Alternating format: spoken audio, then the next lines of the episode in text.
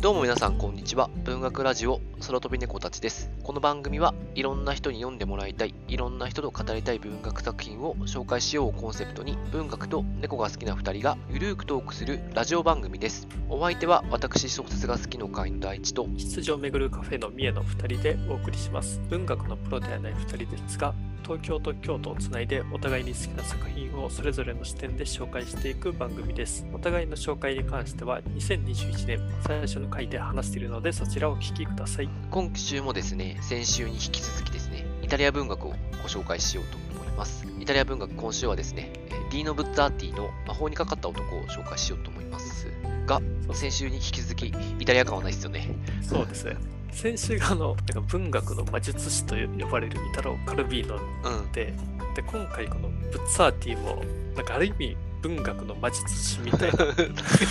同じような存在でいや結構ね現実離れしてるような話が多いという本当ですよね。あんじゃあ、早速ですけど、署名いっちゃいます今回紹介するのはディーノ・ブッツァーティが書いた魔法にかかった男長野徹役当選出版えーから出ている本になりますはい、じゃあ、えっと、あらすじの方いきます。え現代イタリア文学の記載、ブッツァーティ待望の未翻訳短編集です。初期から中期にかけて書かれた20作品を収録。一編を除く19編が初翻訳になります。誰からも顧みられることのない孤独な人生を送った男が亡くなった時、町は突如として無限的な祝祭の場に変貌し、彼は一転し世界の主役になる、えー勝利という短編。一匹の奇妙な動物が引き起こす、えー破滅的なカタストロフィー。あるペットの恐るべき復讐。謎めいた男に一生を通じて追いかけられる話。個人的な付き合い。美味しそうな不思議な匂いを放つリンゴに翻弄される画家の姿を描く屋根裏部屋。現実と幻想が奇妙に入り混じった物語から偶話的な物語、あるいはアイロニーやユーモアに味付けられたお話まで、バラエティに富んだ20編となっております。で、えーと、ちょっと本書の補足をしたいんですが、えまあ、ブッツァーティはですね、20世紀イタリア文学を代表する幻想作家と知られています。トタール人の砂漠が最も有名で、えー短編もたくさん出してますね。私読んでないですけど、神を見た犬など有名な。大地さんは、はい。タタル人の砂漠を読んでるんですあ、そうです。私はタタール人の砂漠を読んでます。めっちゃ面白かったです。メイさんは読んでないんですよね？手元にはあるんですけどあ、なるほど、なるほど。読まないまま何年も経って神を見た犬は読んだ。これね、どうどう記憶にない。一応本はあって、確か読んだ気はするんですけど、どどういう話やったかああるある。たまにある、そういうの。いや、とか結構ある。昔に読んだのかもしれない。今回短編なんで結構長編とはまた違った多分趣があるんだろうなと思いつつ、えータタール人の砂漠に通じるものがすごく多くて私は面白かったですね。えー今回紹介する、えー魔法にかかった男というのは、まあこの当選出版がブッツァーティ短編集っていうのを全部で3巻出している中の1巻になります。うんブッツァーティの中でも、まあ、比較的初期から中期にかけての、えー作品が、えー20個収められていて、えーいると。であと、ブッツァーティといえば、児童書とかうん。結構幅広いジャンルの作品も手掛けていて僕昔読んだことがあるのがあのシチリアを征服した熊王国のも物語という童書があってはいこれあの表紙とかすごい可愛くて人にプレゼントとかするのにすごいいい本かもしれないなって思うんですけども結構ねそういうのを、まあ昔読んで面白かったなっていう記憶がありますで、今回の魔法にかかった男なんですけど、20編あります。で、1本あたり10ページぐらいなので、比較的サクサク読めますね。内容も幅広くて、幻想的な話から偶意的なものも。また、あの、結構怖い話とか、不気味な話、あとちょっと悲しい話とかも多かったりしますね。明るい話はないっすよね、やっぱり。そうですね なかったと思いますねないよね明るい話はまあ、ツァーティの作品ってあの背景には社会への風刺があったり、まあ、何かのモチーフを描いていたりしてるんですけども、まあ、そういったところの説明は後書きであったりあの評論であの書かれていると思うので、まあ、このラジオでは率直に僕と大地さんがあの読んでみて、まあ、感想になるんですけど面白かったところっていうのを話していこうと思ってます。全体に通じる面白さとして、まあ、短編なんですけどもすごいキレがあるっていうのがあるなって。短いんですけど、しっかりなんか描きたいものを描ききってる感じがあって、そこがなんかほんとすごいなと思いましたね。一番最後の最後の説明でオチを持ってくるとか、うん。なんか短編の名手ができそうなことっていうのをね、きっちりやってるなっていうのをね、なんか読んで感じていて、まあ、ブッツァーティ、そういう短編をすごくうまく書けるっていうのがあると思うんですけど、僕の個人的にあと面白いっていうか好きなところで、なんか基本的に人間が抱えているちょっとちょっと暗いところというか何かその後ろめたさみたいなところにフォーカスして短編書いてるんでだからこういったところも好き嫌いはあると思うんですけど僕は好きなところでしたね。いいっすよねこの暗いところ。そうですよね、うん、普段人間が表に出さない部分を描いてますよね、うん、それはすごくうまいなと思いますね。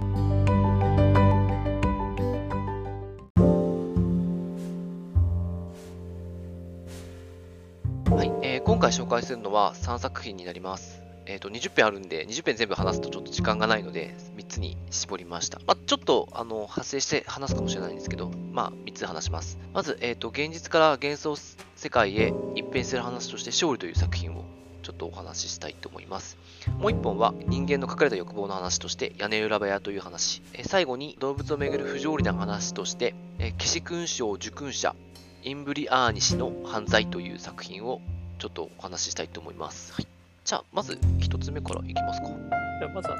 現実から幻想へ世界が一変する話として、勝利という短編があるんですけども、あの後書きでこの勝利について、えー、説明されているんで、そこから引用しようと思うんですけども、誰からも顧みられることのない孤独な人生を送った男が亡くなった時、えー、街は突如として無限的な祝祭の場に変貌し、彼は一転して世界の主役になる。この勝利っていう短編あの始まりはすごい地味なんですけど、うん、その主人公が亡くなった後に一気に何て言うんですかね小説の雰囲気がガラッと一変するんですね。うんうんうん、なんかねこのちょっと変貌ぶりというのが個人的にはすごくいいなと思ってるんですけども全然世の中に注目されていなかった人間が亡くなったんでいきなり世界の主役になっていくっていうねなかなかないような設定の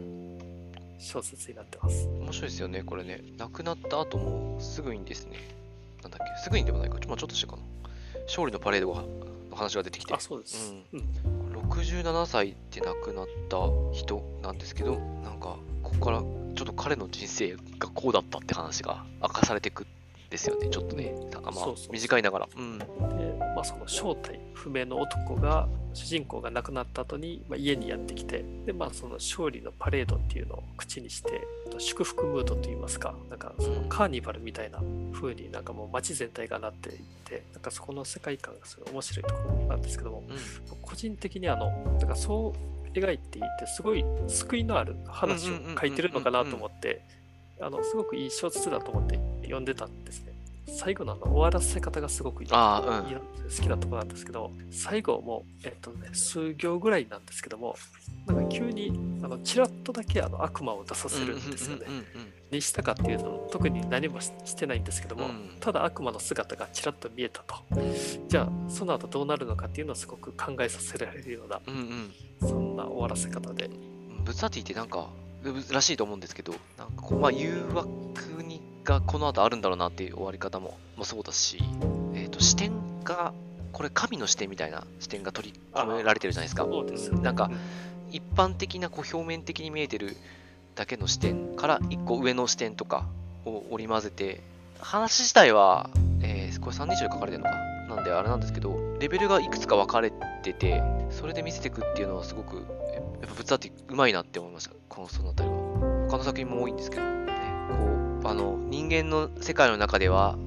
貧しいただの男、しかも、あの、まあ、大したことない男って見られていたけれども、まあ、彼はいろいろ、なんていうか、誠実で、みたいな、いいこともしていてみたいなのがあったりして、それが神の視点からすると評価されてみたいな、英雄っていうか、まあ、勝利になっていくっていう作りがあって、この辺りはすごい面白いなと思いましたね。あと、まあ、今回のツアーティの短編集のガラッとその世の中が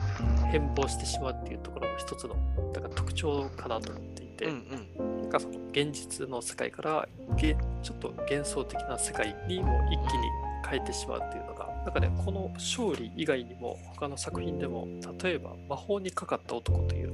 まあ、これ表題のにもなっている短編なんですけどもこれも、ね、結構近い雰囲気かなと思っていて、まあ、バカンスであの田舎に来た人がちょっと子供たちと遊ぼうとして、うん、急にその魔法の世界に入り込むっていうような設定の話で、いやこういうのがねあのこの短編集にちらほらあって、うんうん、まあ、それがねちょっと話としてじゃあ何か幸せだとか明るいとかっていうのとはちょっと違うかもしれないんですけども、いいんですよね。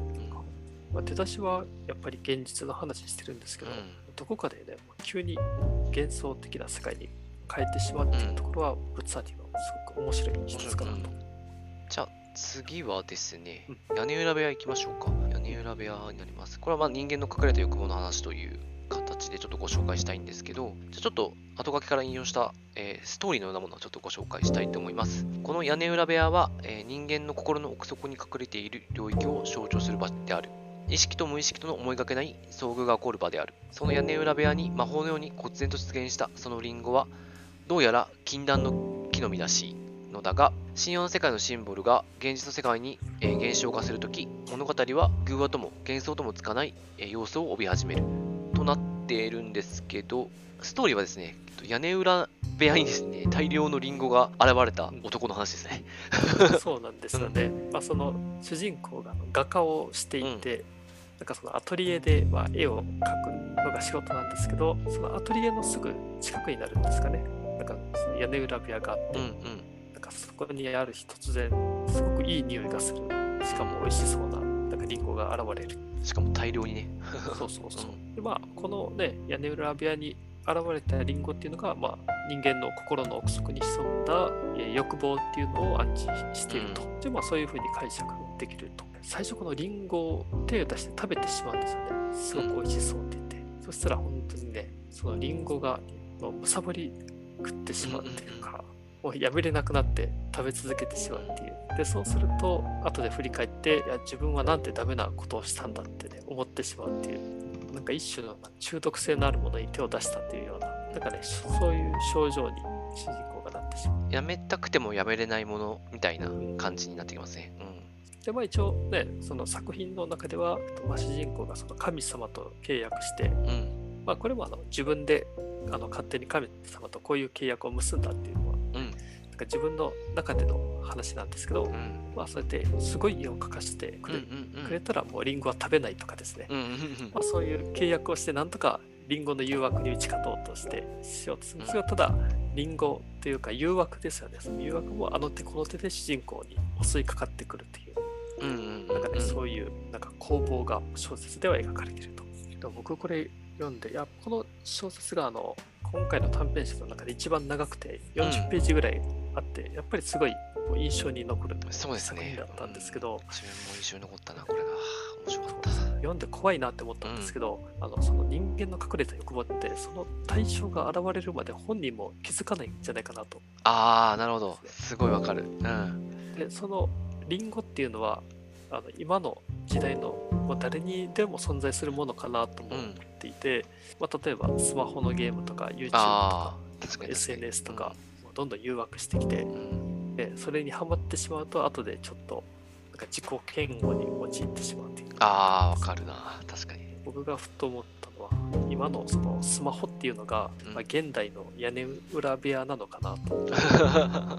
なるほど。確かに。か結構その無意識な自分っていうのがスマホの中に潜んでいるんじゃないかな確かに。ある。あ、それはすげえわかる、その話。うん。ね、いや結構怖かったです。いや僕にとってはこのスマホゲームとかがあ結構リンゴかなって思っちゃいましたね。だから最初手出すのはね、無料とかで、あ、うんうんうんうん。すごいハードル低いんですけど、ハマると怖いっていうかですね。課金があったりしますもんね。そうですすごいっすよね課金になっちゃうう、もうずっとゲームやらないと、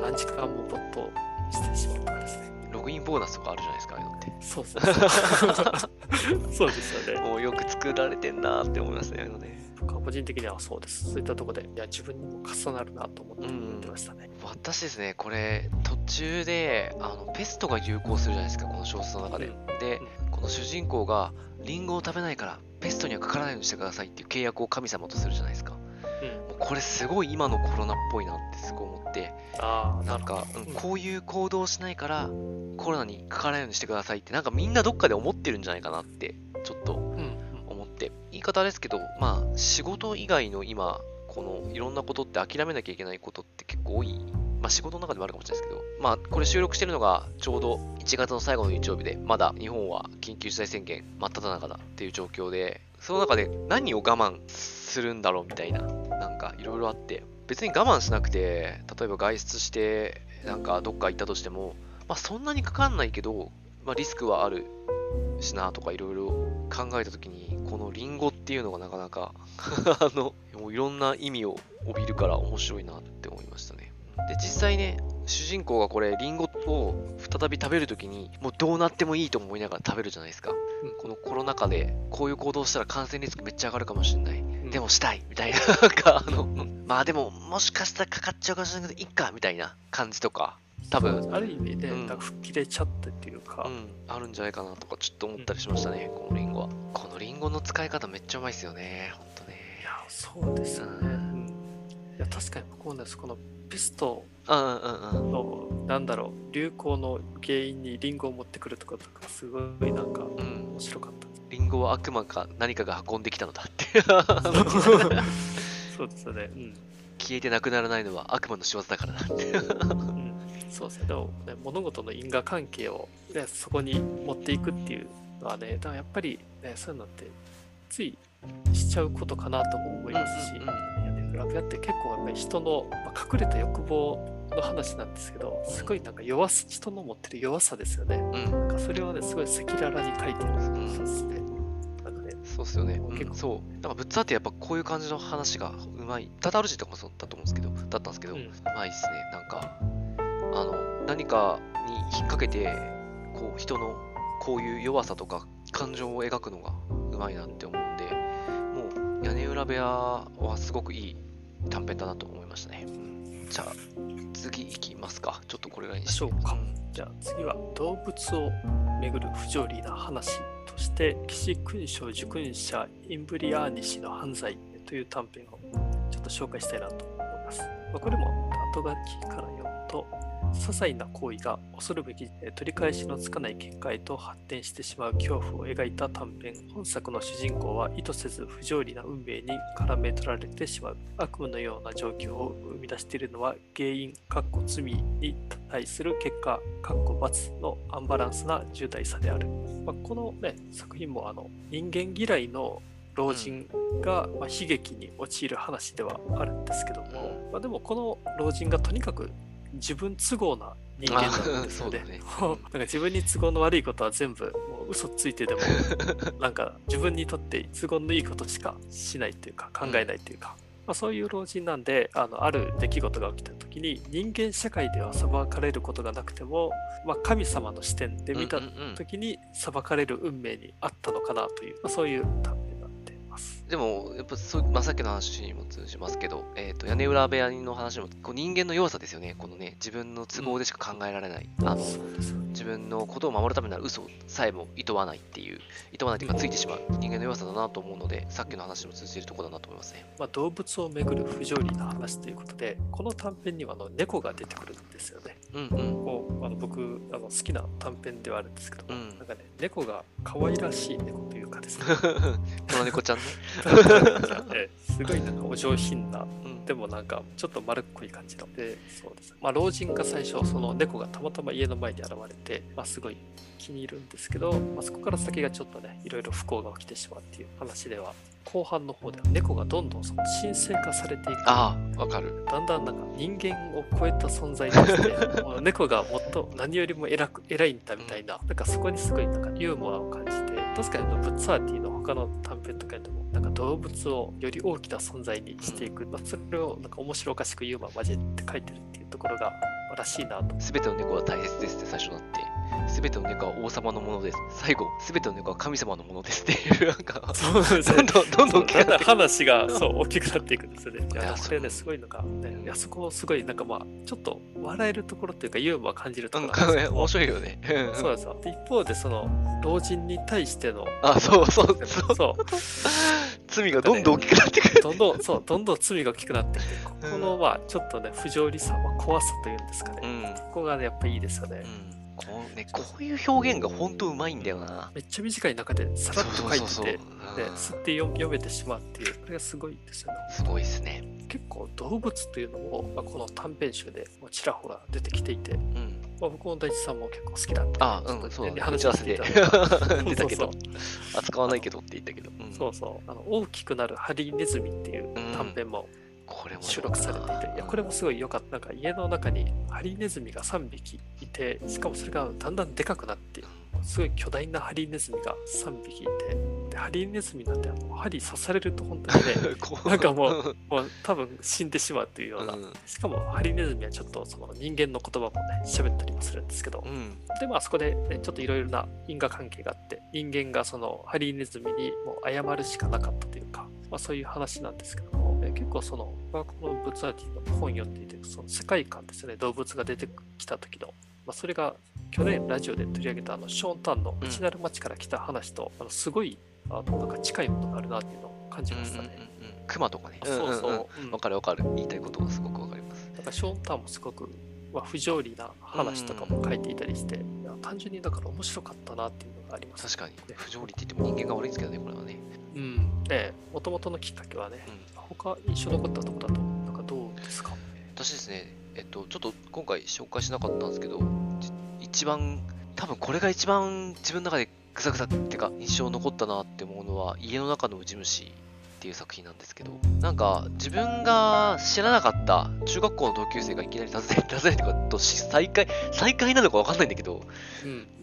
うん、急に中学校の同級生と再会するんですよ。で、あっちは覚えてるけど、こっちは覚えてないみたいな。え、誰だっけみたいになって。で、なんか、じわじわそいつが自分の生活の中入ってきて、しかもなんか、もう、こっちは結婚して、家があって、そこで商売もしててみたいな、お店やっててみたいな立場なんですけど、あっちはなんか無職っぽくて、住むとこなくなっちゃったみたいな感じになって、じゃあいいよ、あの、ちょっと、あ、なんだっけ、違う、なんか研究かなんかしたくて、だっけ、あの、主人公の家にある本を読ませてくれみたいになって、あ、いいよいいよみたいな、なって、そしたらなんかそれを足がかりにして、なんか居候までこう発展するんですよね。ちょっとの時間本を読むに来るだけだったのが、もうなんか一日いたり、一晩いたり、泊まるようになったり、えベッドを占領したりみたいな、なって、どんどんどんどんやって、で、それがなんか断れないっていうか、こう断れないポイントでこう攻めてくるから、なんかうまく相手を傷つけちゃうんじゃないかとか、自分が嫌な人間だと思われたくないみたいな、こう、あのポイントで攻められてきて、最終的にね、自分の立場が奪われるっていう面白かったですね。そうですね。この家の中のウジ虫っていうタイトル通り、うん最初その居候になる同級生のことを本当む虫けらみたいな感じで思ってたんですよね。居候も決してその向こうからお願いされてるわけじゃなくて、うんなんか主人公が結構自分の中でいろいろ考えて、まあ、気使ってじゃあもうちょっと家にいてもいいよっていうなんかねそれがと繰り返されていくうちに止められなくなっていったというかうんいや最終的にはなんかうん力関係が逆転してしまうっていうね。結構これも居候になる同級生っていうのがなんかその自分の分身みたいな存在なのかなと。後書きに書いてあって、まあ、確かにあそうだなと。思って読んでいて、確かに。だから自分の持ってるそのなんか闇の部分が現れたのかなと。いや、すごいなんかね、これちょっとね、不気味でちょっと怖い部分もある話なんですけど、うん。主人公の結構いい暮らしをしてるんですね。まあ、身なりもいいって言いますか。一見順調に思えるような人の裏にやっぱり闇が潜んでるのかなっていうのが描かれていて、うんまあ、そういうちょっと人間の複雑性っていうのも見えた気がして、なんかね、これも良かったですね。みゆさんありますなんか他にだとあの今の話していた作品とちょっと近いんですけど「あの変わってしまった弟」っていううんうんうんってこれもね結構設定面白くて、うん面白かったこれ。兄弟の話なんですけど本当に子供の頃にあの弟の方ですね。弟があの手のつけられないすごい悪悪童だったんですけど寄宿学校っていうところに入れられた日を境にしてもう別人のように性格が変わってしまうと。すごいもう礼儀正しくなってすごい優等生になってしまうといううん。話で。でその弟がもう今までめっちゃ悪い子供やったのが急に優等生に変わってしまったっていうところでちょっとそこにお兄さんがあの不気味さを感じてしまうっていうか、まあ、そういう思いを抱いてしまうっていうそういう話で。これは私もすごく面白いなと思いました。弟とがこの寄宿学校に行った時にこう脱走する方法とかすっごい打ち合わせあそううん。そうそう。して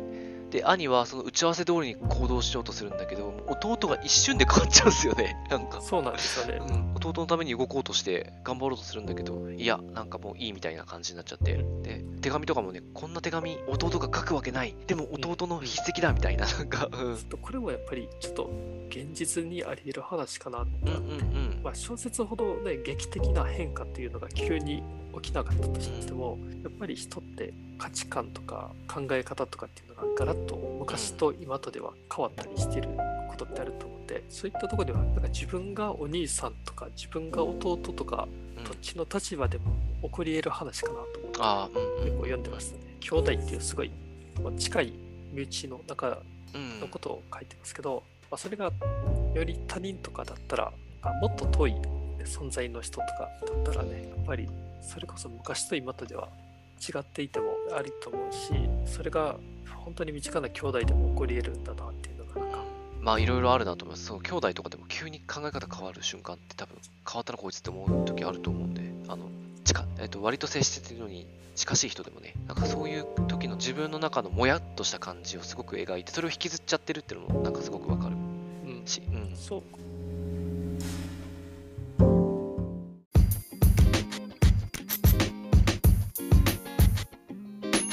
じゃあ、こんな感じでちょっといくつかお話ししましたが、ちょっと感想とどんな人に読んでもらいたいか、ちょっと話して終わりたいと思います。私から、ちょっと先週もイタリア文学、カルビーノ話して、今週ブッツァーティって感じなんですけど、イタリア文学っていうと私この2人が出てくるんですよ、最初。でも、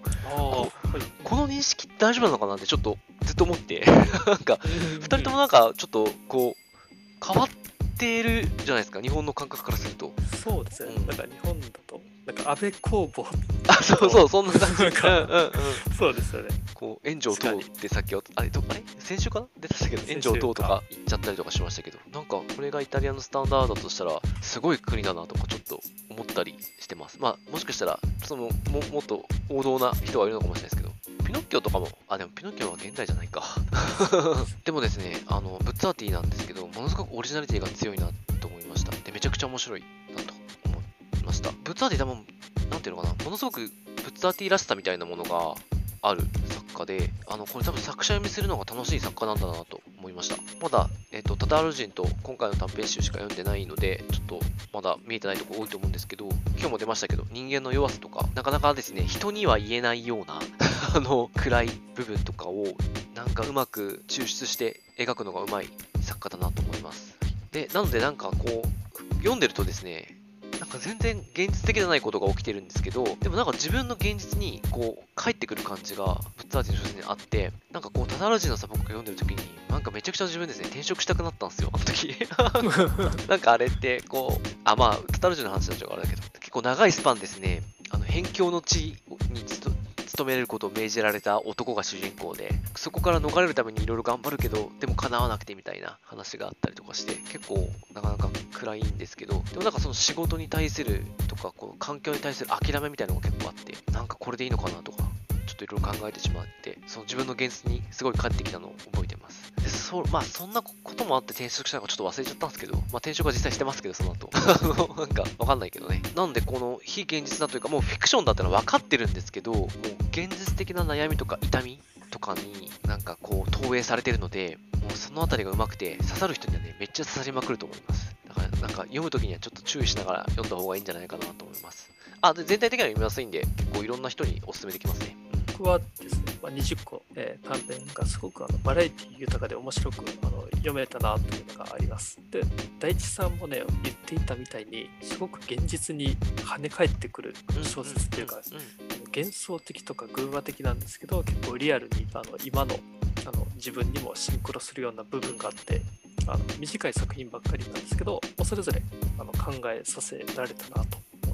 まあ、幻想的なものが好きな人とかは、すごくブッツァーティーおすすめかなと思います。が、ただちょっとあの怖い部分があるというか、不条理な話ですよね。うんなんかそういうのが話があるんで、あと人間の闇が描かれていたりする作品もあったりするんで、あの気分が落ち込んでいる時とかはあの読まない方がいいかもしれないなあとは思いましたね。まあ、あとはですね、やっぱり結構自分に跳ね返ってくる作家だなと思っていて、ブッツァーティは。あのそういったところではあの読書会とかですね、うん何かそういうちょっとブッツァーティの本をテーマに喋る機会とか、あと何か本を読んで感想をちょっとアウトプットしてみるとか、なんかそういうのをすごくしてみたくなるような作家かなとああ、わかる。